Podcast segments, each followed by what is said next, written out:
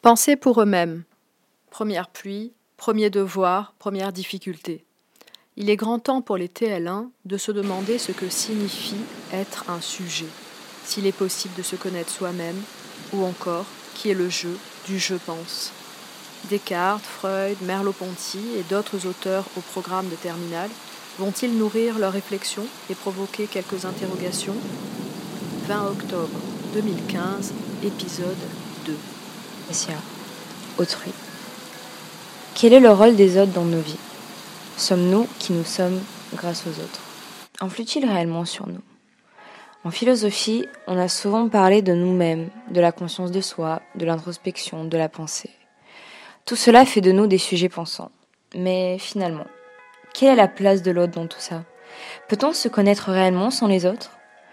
En étudiant ce thème en cours, je me suis penchée sur l'importance des autres sur nous-mêmes. Finalement, la plupart du temps, nous le passons avec les autres. Même les personnes les plus solitaires sont confrontées à autrui. Par exemple, euh, bonjour madame, un café s'il vous plaît. Merci, au revoir. Un dialogue avec autrui. Les autres sont tout autour de nous à chaque moment.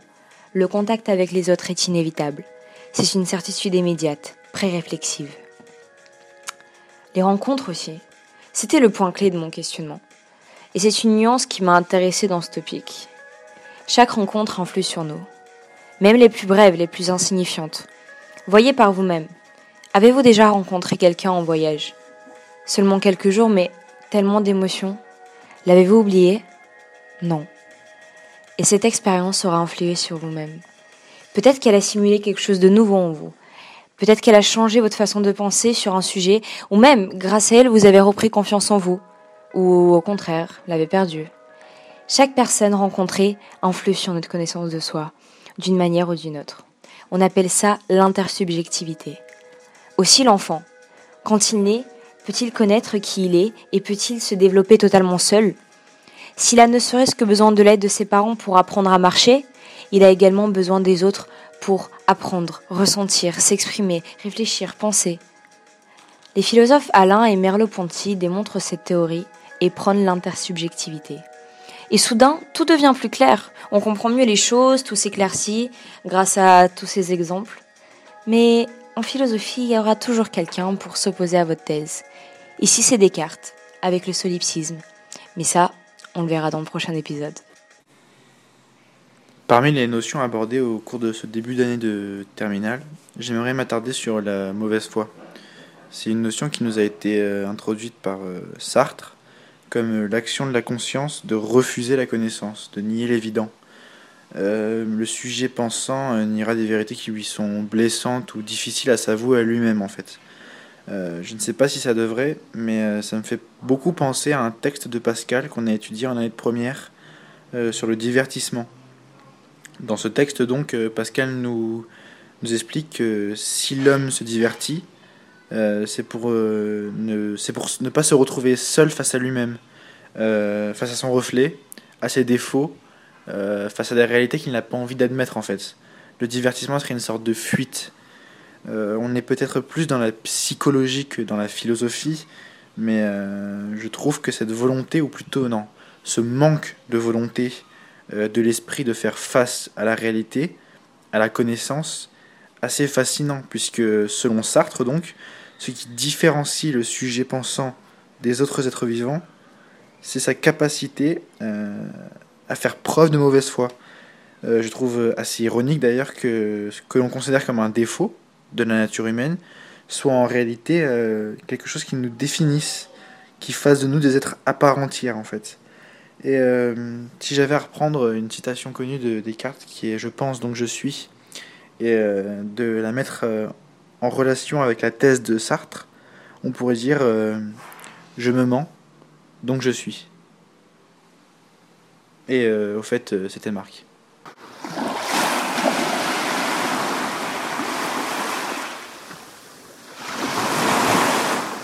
Bonjour, c'est Mélanie et j'ai choisi la citation Le moi est haïssable des pensées de Blaise Pascal. On peut définir le moi comme étant le symbole de l'amour propre, mais dans cette citation, ce n'est pas le fait d'être un moi qui est haïssable, mais de regarder son moi en l'aimant ou en voulant s'aimer. Le moi est donc comment est-ce que l'on s'apparaît à soi-même? Ensuite, pour se haïr, c'est que l'on est attaché à l'image du moi, que l'on renvoie aux autres. On parle de soi par rapport au regard que les autres posent sur nous. Nous passons notre temps à parler de nous-mêmes, notre moi aux yeux des autres. Le jeu n'est pas le moi en tant que pronom sujet, c'est le jeu dans l'opinion des autres. Nous sommes ce que les autres voient de nous. Nous savons, de notre moi intérieur, que nous sommes pareils que les autres, des êtres faibles, et nous voulons paraître grands et puissants pour être estimés par les autres. Le moi veut être vu par le monde. La vision d'autrui sur le jeu est grand et puissant. Nous voulons nous sentir appréciés et même aimés, inconsciemment ou consciemment. Nous voulons être le centre du monde, attirer l'attention des autres sur nous-mêmes, en parlant de notre vie, de nos actes, de nos réussites, d'une telle façon que l'autre vous voit plus grand que l'on ne l'est vraiment. Même l'autre, qui est généreux, modeste et désintéressé, n'est qu'une facette. Il n'est pas tel qu'il nous paraît. Il n'est en réalité qu'avide d'attention auprès des autres. Il ne cherche qu'en fait l'attention pour se sentir ainsi supérieur et s'élever. Il parvient donc à ses fins et se sert des autres pour être au centre du monde, afin d'exister à ses yeux, au jeu qui n'est en fait que le reflet du moi pour les autres. Il y a donc le jeu, qui paraît plus qu'il n'est vraiment. Ainsi on paraît d'être en se créant un jeu pour les autres plutôt que pour soi-même. Le jeu crée son propre monde auquel il est le reflet que les autres ont du moi. Nous ne sommes donc plus qu'un jeu, reflet de ce que les autres voient et pensent de nous. Nous vivons une vie imaginaire, nous vivons pour les autres, et c'est comme cela que le jeu devient et est haïssable, puisque nous dépendons d'autrui, pour être et donc pour exister.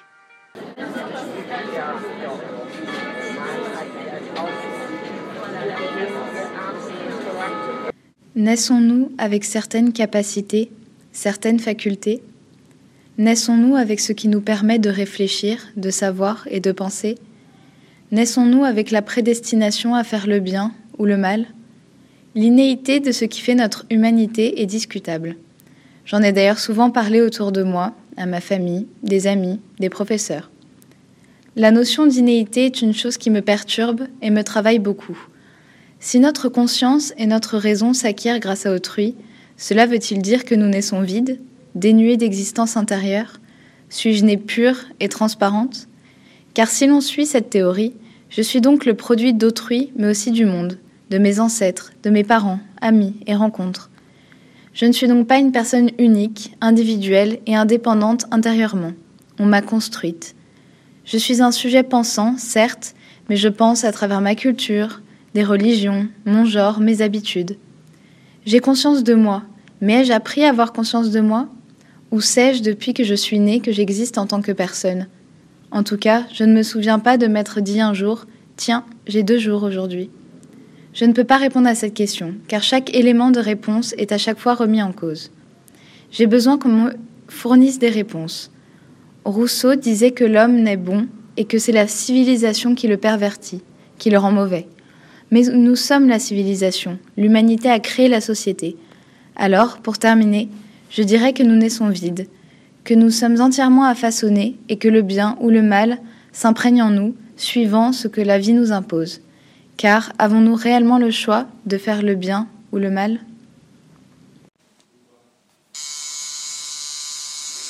Ce bruit est un peu agaçant, je sais. Euh, c'est le bruit d'une machine à tatouer. Donc pour l'instant, c'est un fond sonore vraiment parasite. Et c'est pour ça que le reste de, l'audio sera plus silencieux. malgré tout, je voulais quand même insérer ce son parce qu'il a un rapport avec ce que j'ai à raconter et qu'il prendra donc tout son sens au cours de mon enregistrement. Donc euh, pour notre second document audio, nous avions comme consigne de réfléchir sur un thème abordé en classe, euh, un argument traité en cours, une phrase étudiée, ou même euh, de commenter un texte. Donc moi j'ai décidé de parler du texte de Hegel, donc Introduction à l'esthétique, qu'on a lu et expliqué en cours. J'ai choisi ce texte parce qu'il m'a vraiment plu et qu'il m'a vraiment parlé. il raconte que l'homme a une double existence, en tant qu'être conscient. Euh, il a besoin d'extérioriser ce qu'il est, de se placer en face de lui-même. Bon alors d'abord Hegel explique que cette conscience que l'être humain a de lui-même, il l'acquiert euh, théoriquement. Il prend conscience de ce qu'il est euh, intérieurement, de son âme, de ses sentiments, et ça par la pensée. Mais après, Hegel explique que cette conscience, l'humain ne s'en imprègne pas seulement théoriquement mais aussi grâce au rapport plus pratique qu'il a avec le monde euh, dans lequel il existe. C'est vraiment cette partie du texte euh, qui m'a plu en fait. Euh, donc Hegel a mis les mots sur un aspect de l'être humain qui me plaît et que je trouve surtout très intéressant. C'est-à-dire que l'homme, dans la mesure où il a des rapports pratiques avec le monde, a besoin de le transformer, et vu qu'il en fait partie, de se transformer aussi lui-même, physiquement. C'est comme si nous, les hommes, en fait, on voulait s'ajouter, euh, on voulait ajouter notre touche personnelle euh, au monde dans lequel on vit, en fait. Euh, c'est ça, en quelque sorte. Hegel écrit que l'humain fait ça pour se reconnaître lui-même, pour jouir de lui-même. En abordant ce sujet de transformation et d'extériorisation de ce que l'homme est, Hegel est alors amené à parler de l'art. Donc euh, c'est alors qu'on comprend vraiment l'art, je trouve, son existence. On comprend ce que l'art représente pour l'homme, pourquoi il est si indispensable. Euh, c'est vrai qu'il est indispensable. Un monde sans art serait franchement ennuyeux et perdrait un peu son sens, et même sa beauté, je trouve. En fait, une œuvre d'art, pour Hegel, c'est une sorte de représentation de soi-même. En extériorisant ses sentiments, ses pensées, l'artiste, qu'il soit peintre, euh, sculpteur, écrivain ou même euh, musicien, se place face à lui-même. Il acquiert sa propre conscience. Euh, voilà. Comme je l'ai dit plus tôt, l'être humain a besoin de se transformer aussi lui-même, dans la mesure où il fait partie du monde. Il ne se contente pas de, rester tel qu'il est, tel que la nature l'a formé. Donc l'homme peut se tatouer, avoir recours à la chirurgie esthétique, se colorer les cheveux, se maquiller et plein d'autres choses qu'on peut observer tous les jours et qu'on a déjà faites. Voilà, pour moi, parler d'art m'a vraiment plu et c'est ça qui m'a orienté, euh, qui a orienté mon choix. Donc euh, je vais finir par citer une phrase d'Hegel qui résume parfaitement tout ça et qui donne euh, son sens à l'art. Donc je cite L'universalité du besoin d'art ne tient pas à autre chose qu'au fait que l'homme est un être pensant et doué de conscience. Voilà, donc ça c'était Hegel et moi c'était Gabriel. Inès. Alors, euh, je suis toujours sur mon balcon et euh, je m'excuse toujours pour le bruit des voitures. pour ce deuxième enregistrement, j'ai décidé de parler de Marc Aurel. c'est notre professeur qui nous avait demandé de faire une recherche à son sujet et, et sur son livre Penser pour moi-même. Et c'est une petite référence pour le projet qui est le nôtre, Penser pour eux-mêmes. Et en faisant cette recherche, j'ai trouvé une citation qui, disait Tout homme a le profond devoir de ne pas s'inquiéter de ce qui ne dépend pas de lui, c'est-à-dire les biens matériels, les honneurs, l'opinion des gens, mais doit en contrepartie se rendre parfaitement maître de ses émotions, avis, opinions et jugements, la seule chose dont il possède un parfait contrôle en fait, quand j'ai, lu cette citation, ça m'a fait comme, euh, une révélation, parce que euh, c'est quelque chose que je pense depuis le début de la seconde, et je trouve enfin des mots clairs pour définir cette idée. Et euh, j'ai continué de me renseigner, toujours, toujours sur ce livre, et il dit que tout arrive pour une raison, et que tout ce qui se passe est, est causé, enfin, oui, tout est tout arrive pour quelque chose, voilà, je trouve mes mots, et que rien n'arrive par hasard.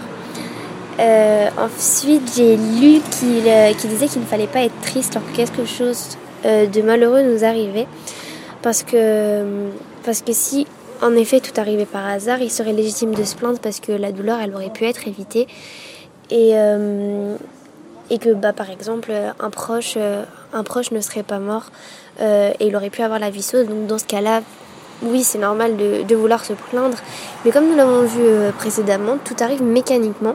La tristesse est vaine parce que, ça repose sur aucun fondement et aucun monde n'est possible où cette mort n'existe pas.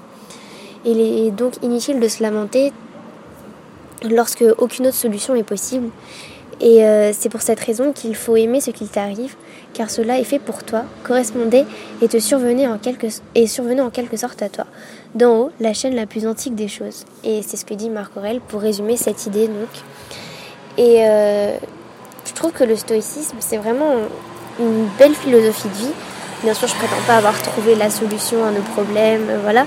Mais je trouve que c'est un beau travail sur soi-même, que de savoir euh, se contrôler, de savoir contrôler ses émotions. Enfin, c'est, quelque chose qui est vraiment pas facile, mais ça en vaut vraiment la peine. Et ouais, je suis contente d'avoir, d'avoir fait cette, cette recherche et d'avoir découvert, d'avoir découvert l'existence de de ce philosophe.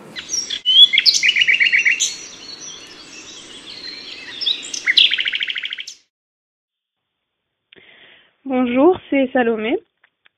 Alors, euh, je vais vous parler euh, non pas euh, d'un texte ou d'une notion qu'on a étudiée depuis le début de l'année, mais en fait, je vais vous parler d'une phrase que j'ai relevée directement dans le cours de Madame Surin. Donc, c'était quand on faisait le cours sur, sur Proust et la conscience. Donc, cette phrase, c'est la suivante. Le passé n'existe que comme sentiment intérieur. À l'extérieur de moi, les visages se métamorphosent avec le temps, les arbres perdent leurs feuilles, les personnes meurent, mais à l'intérieur de moi, je ne perds pas mon passé. Alors j'ai retenu cette phrase euh, parce que je l'ai trouvée euh, en fait jolie et vraie. Euh, parce que c'est une phrase qui renvoie pour moi à quelque chose de réaliste et d'assez saisissable qui peut nous concerner. En fait, ça évoque euh, le fait que personne autour de nous n'est et ne sera en mesure de connaître ce que nous sommes vraiment en quelque sorte, euh, car nous n'appartenons qu'à nous-mêmes. Donc le passé constitue un peu de ce que nous sommes pour nous-mêmes et euh, que ceux autour de nous ne saisiront jamais. Le passé et le vécu font que je ne serai jamais l'autre ou inversement, même si je peux le comprendre ou évoluer avec quelqu'un, je ne peux pas vivre ou sentir comme il le fait. Donc la phrase du cours euh, que j'ai relevée insiste un peu sur l'idée de dualité en fait qui nous constituerait. Euh, parce qu'au final, euh, dans la rue ou ailleurs, quand, quand on marche, on voit pas grand chose des gens. On peut dire ses yeux m'ont attiré ou j'aime parler avec cette personne, mais ce que l'on voit cache quelque chose de plus profond. Donc malgré ça, euh, c'est à l'aspect du passé que la phrase du cours est rattachée. Donc ce passé qui pourrait être immuable et qui n'existe que comme sentiment intérieur, donc c'est ce qui est dit. Donc on peut dire que notre passé n'existe que pour nous et que nous sommes les seuls à pouvoir l'estimer ou le voir s'esquisser dans notre avenir et dans nos actes. Donc à l'extérieur de moi, les visages se métamorphosent avec le temps, les arbres perdent leurs feuilles, les personnes meurent, mais à l'intérieur de moi, je ne perds pas mon passé. Donc, ai-je une emprise sur mon passé? Ou bien le temps en a-t-il une? Euh, Est-ce que je peux me défaire de mon passé ou en suis-je dépendant? Suis-je ce que mon passé a fait de moi? Euh, Donc, cette petite phrase du cours euh, sur la conscience fait pour moi écho donc à des, à des ressentis auxquels on ne pense pas toujours, mais qui demeurent pourtant. Ça montre aussi que sur une seule phrase, on peut beaucoup parler, mais que tant que ça nous concerne, c'est ce qui reste intéressant. Donc merci de m'avoir écouté.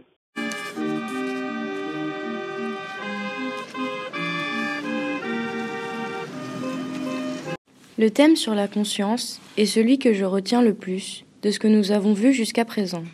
Ce thème a enrichi les connaissances que j'avais sur moi-même. Ceci est presque déroutant. On se rend compte que tout ce que l'on fait, finalement, est lié à notre conscience. J'observe chaque pensée d'une manière différente, comme une image de moi-même qui passe. Le fait de savoir que l'on a conscience de tout est aussi une façon de réfléchir sur les émotions qui nous traversent. J'ai conscience, par exemple, que je suis anxieuse. Comment puis-je y remédier? La conscience évolue constamment. Elle s'adapte à notre manière d'avoir été éduqué, notre milieu, mais à partir d'un certain âge, si l'on évolue, on peut prendre conscience alors que tout ce qu'on pensait par exemple être un acte moral n'en est plus un aujourd'hui. Je considère la conscience comme un sixième sens. Elle est particulière à l'homme. Actuellement, j'ai conscience d'être dans une salle de CDI, au lycée Albert Calmette. J'ai aussi conscience que ce soir, ce sont les vacances. Vous ne trouvez pas ça merveilleux de savoir que l'on a conscience de plein de choses à la fois, en même temps, que même nos gestes, notre respiration, nos jambes tremblantes, tout ça, j'en ai conscience. Savoir que je suis un être moral, doté d'une raison, d'une dignité, se rapporte pour moi toujours à ce thème que représente la conscience. En répétant constamment le mot conscience, je me dis qu'en soi, ce mot a une grande particularité, comme s'il était unique, inévitable. À chaque cours, nous en apprenons toujours un peu plus là-dessus. Je pensais réellement que les animaux avaient une conscience, mais en y réfléchissant, il y a peut-être une différence entre l'instinct et la conscience. C'est une forme d'intelligence propre à nous-mêmes. C'est ce qui nous différencie d'alors. Mayan Amy, terminal 1.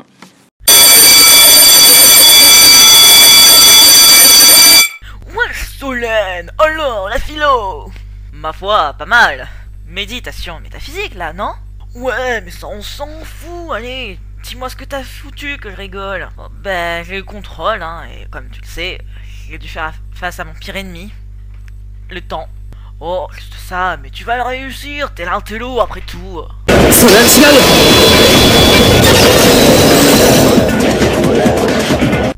What?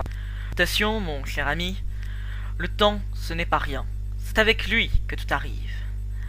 Mais il nous est compté, puisque, comme le disait saint Augustin dans le chapitre 14 de ses Confessions, les passés n'existent plus et le futur n'est pas encore, tandis que le présent, il est voué à devenir passé, et donc à disparaître. Ouais, encore tes trucs philosophiques et là, sérieux. Pourquoi je te parle alors que t'es en L? Je pourrais te poser la même question alors que tu es en S. Mais pour en revenir à mon propos, six chapitres après, Saint Augustin a répondu que le temps en lui-même n'existait pas, mais les temps, si, et même le présent, et ce, sous trois formes, le présent du passé, le présent du présent et le présent du futur. C'est-à-dire la mémoire, l'attention actuelle et l'anticipation. C'est vrai que ça va changer ma vie, ça Pourtant, en mon sens, ce texte m'a fait prendre conscience que le temps n'était pas que de simples minutes ou secondes. Ça, c'est le temps objectif qui se mesure. Le temps, c'est la définition qu'on s'en fait. Après tout, tu peux très bien mourir dans deux minutes, le temps que je te passe par la fenêtre, bien cinquante ans parce que je n'en aurais pas envie. C'est pour ça, c'est le temps subjectif. Et c'est de ce temps-là qu'il faut quand même profiter finalement. Non mais je rêve T'es en train de me prendre pour un idiot. Temps, c'est juste l'heure qui est affichée sur ta montre, tu sais, hein. Pas besoin de partir là, dans des tripes, hein, vous finissez de la marijuana en cours ou quoi? Tu te calmes maintenant. Que tu crois que c'est de ma faute si t'as pas eu le temps, justement, de changer de filière pour après trouver un travail? Je crois surtout que tu es en train de me faire perdre mon temps. Bien être patiente, mais la filière scientifique ne te rend pas supérieur à moi. Oh que si, frère, crois-moi. Nous, on perd pas notre temps à lire des bouquins et à fumer je ne sais trop quoi là Certes, mais vous ne prenez pas le temps de comprendre ce qu'est le temps, et encore moins de le vivre. Ouais, mais nous on fait des trucs utiles pour la société, t'as vu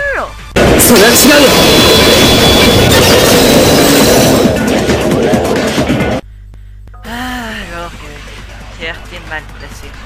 Fierté qui pourtant serait une belle arme si elle ne nous coupait pas de son propre tranchant. Mais bon, je ne vais pas perdre plus de temps avec toi. À bon entendeur,